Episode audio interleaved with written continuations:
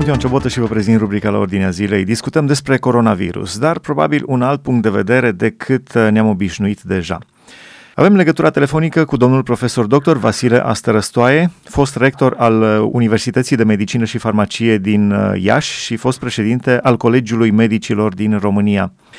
Am uh, remarcat uh, echilibrul dumneavoastră în abordarea acestei uh, crize cu care se confruntă lumea acum.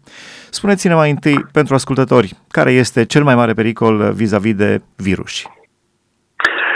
Cel mai mare pericol este să intrăm în panică, să ne isterizăm și în același timp, profitând de această panică, oamenii să accepte o încălcare a drepturilor lor, o încălcare a drepturilor pacienților, o încălcare a autonomiei pe care să o accepte Uh, ba uneori să o și aplaude sau să o ceară și în acest fel să ajungem la un regim polițienesc care să ne urmărească peste tot și care să ne impună niște reguli care deseori sunt absurde și care nu sunt eficiente.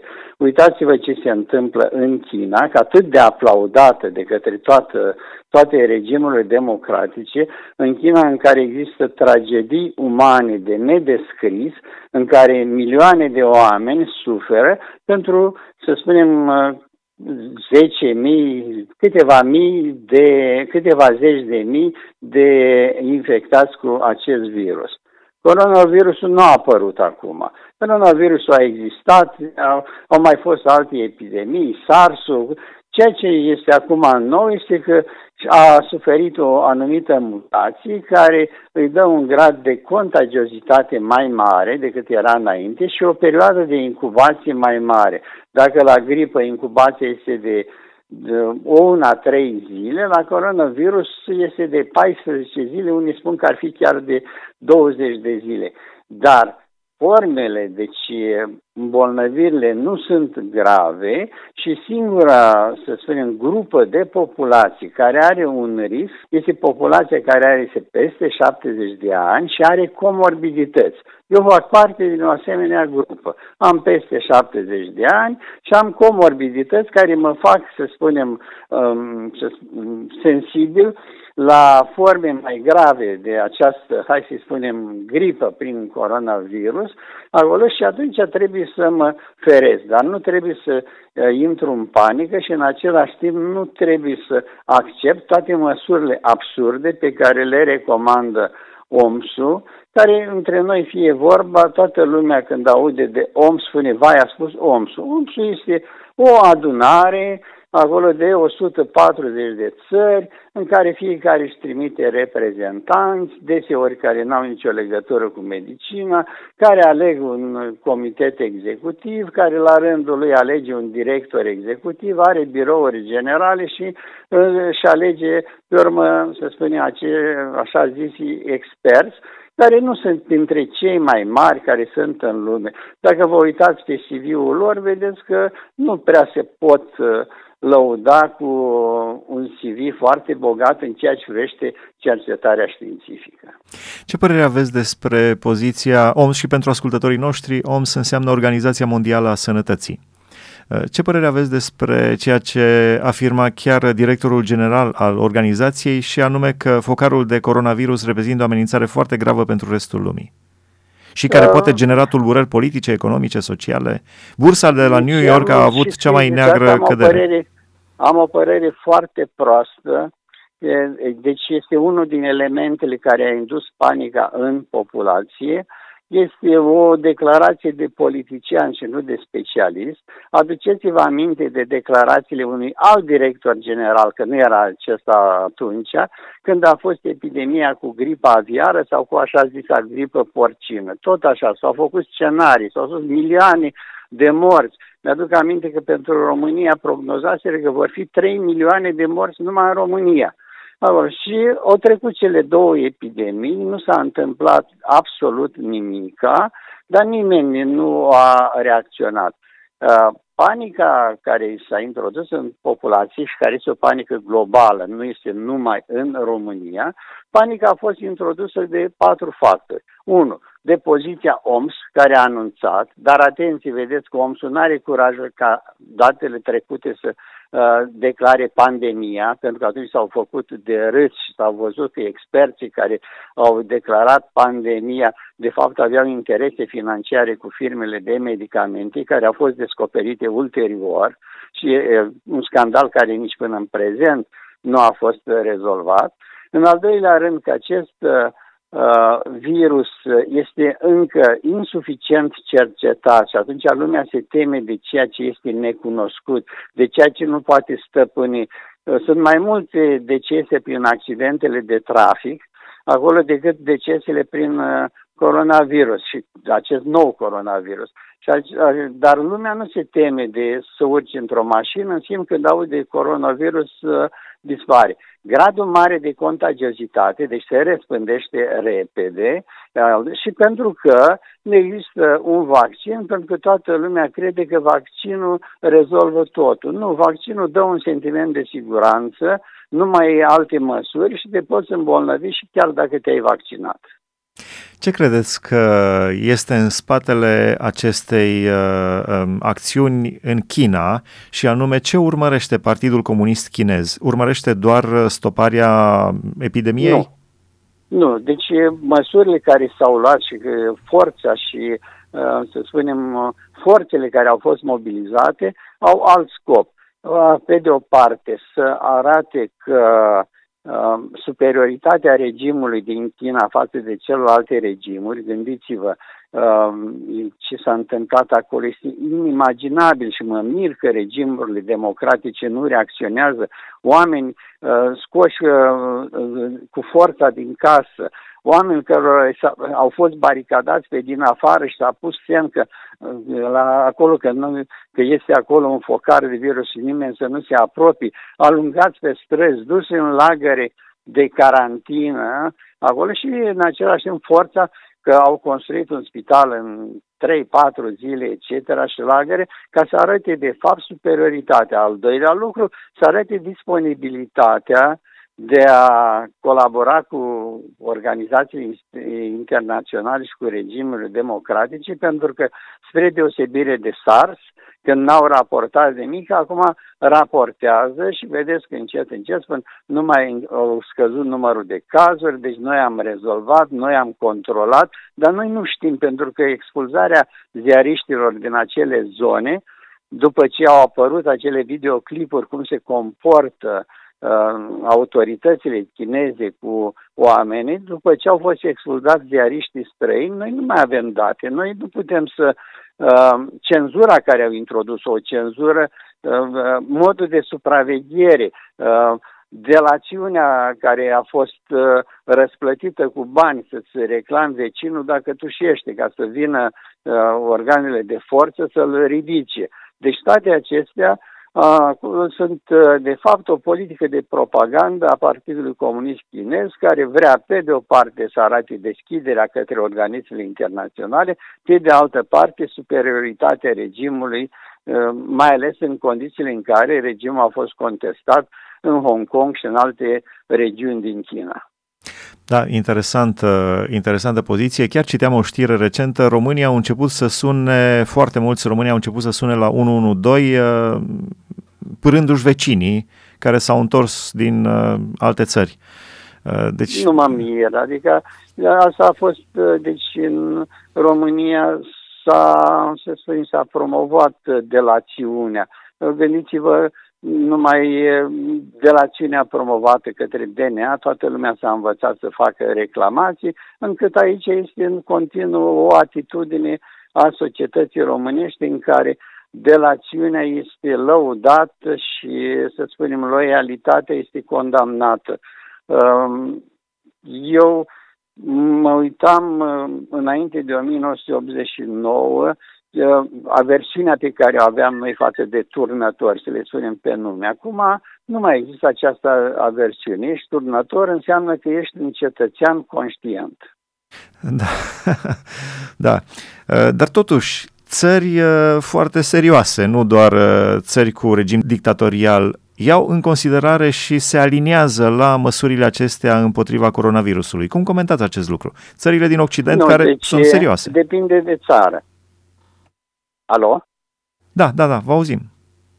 Depinde de țară.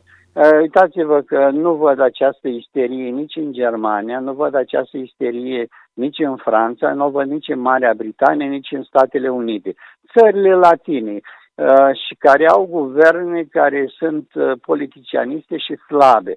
Italia a luat aceste măsuri care au fost măsuri în forță și care, după cum ați văzut, nu au împiedicat să se răspândească coronavirusului. Ceea ce trebuie să știe lumea, că nu este o boală gravă. Nu este o boală gravă. Contagiozitatea este mare. Nu este o boală gravă. Uitați-vă, mortalitatea este aproape echivalentă, puțin mai mare, dar aproape echivalentă cu gripa. În România avem 44 de cazuri de morți de gripă și nimeni n-a intrat în panică, iar pentru coronavirusul la care avem un singur purtător, toată lumea este panicată trebuie să fim raționali, nu trebuie să uh, tratăm cu superficialitate. Este un eveniment. Pericolul la coronavirus este să nu sufere o mutație care să crească gravitatea, dar la infecția coronavirus. Dar în rest, mă uit la presă, că virusul ucigaș, pe orice infecție virală se însoțește de mortalitate. Dacă este mortalitate, înseamnă că orice virus este ucigaș. Al doilea lucru, nu virusul care nu are tratament. Pe nicio infecție virală nu are în momentul de față un tratament etiologic. S-a încercat cu interferon, s-a încercat cu tamoxiflu, astea sunt, să spunem, dar rezultatele nu sunt spectaculoase și sunt foarte scumpe și, uh, să spunem, efectele secundare sunt foarte grave încât tratezi o gripă cu interferon sau cu tamoxiflu, de fapt uh, crește potențialul de complicații care pot să apară și de reacții adverse. De ce credeți că niciun copil sub 10 ani, sub 9 ani nu, nu a murit din cauza coronavirusului? Da, este, e, v-am spus, este o afecțiune, dacă nu ai, să spunem, comorbidități, nu trebuie să te temi că se va muri din coronavirus. Acolo. Dacă ai comorbidități, trebuie să fii atent. Eu am comorbidități, sunt atent acolo de respectă regulile care sunt uh, recomandate de către uh, cei care se pricep, atenți, eu sunt, nu sunt specialist infecționist, am doar cultura medicală și m-a interesat această problemă, mai ales să liniștesc oamenii, nu să uh, introduc panica.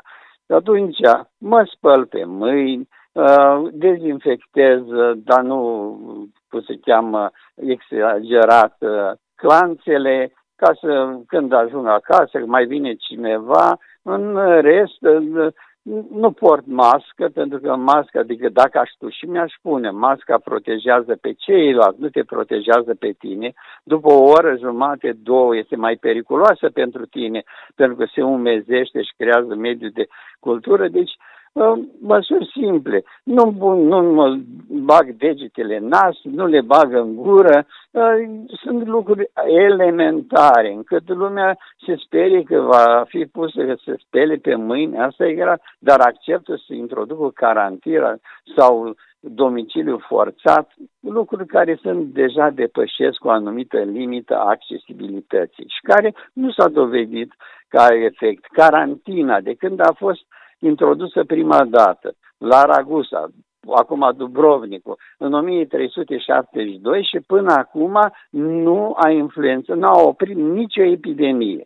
Nu există un caz în care epidemia să fie oprită, jugulată prin carantină.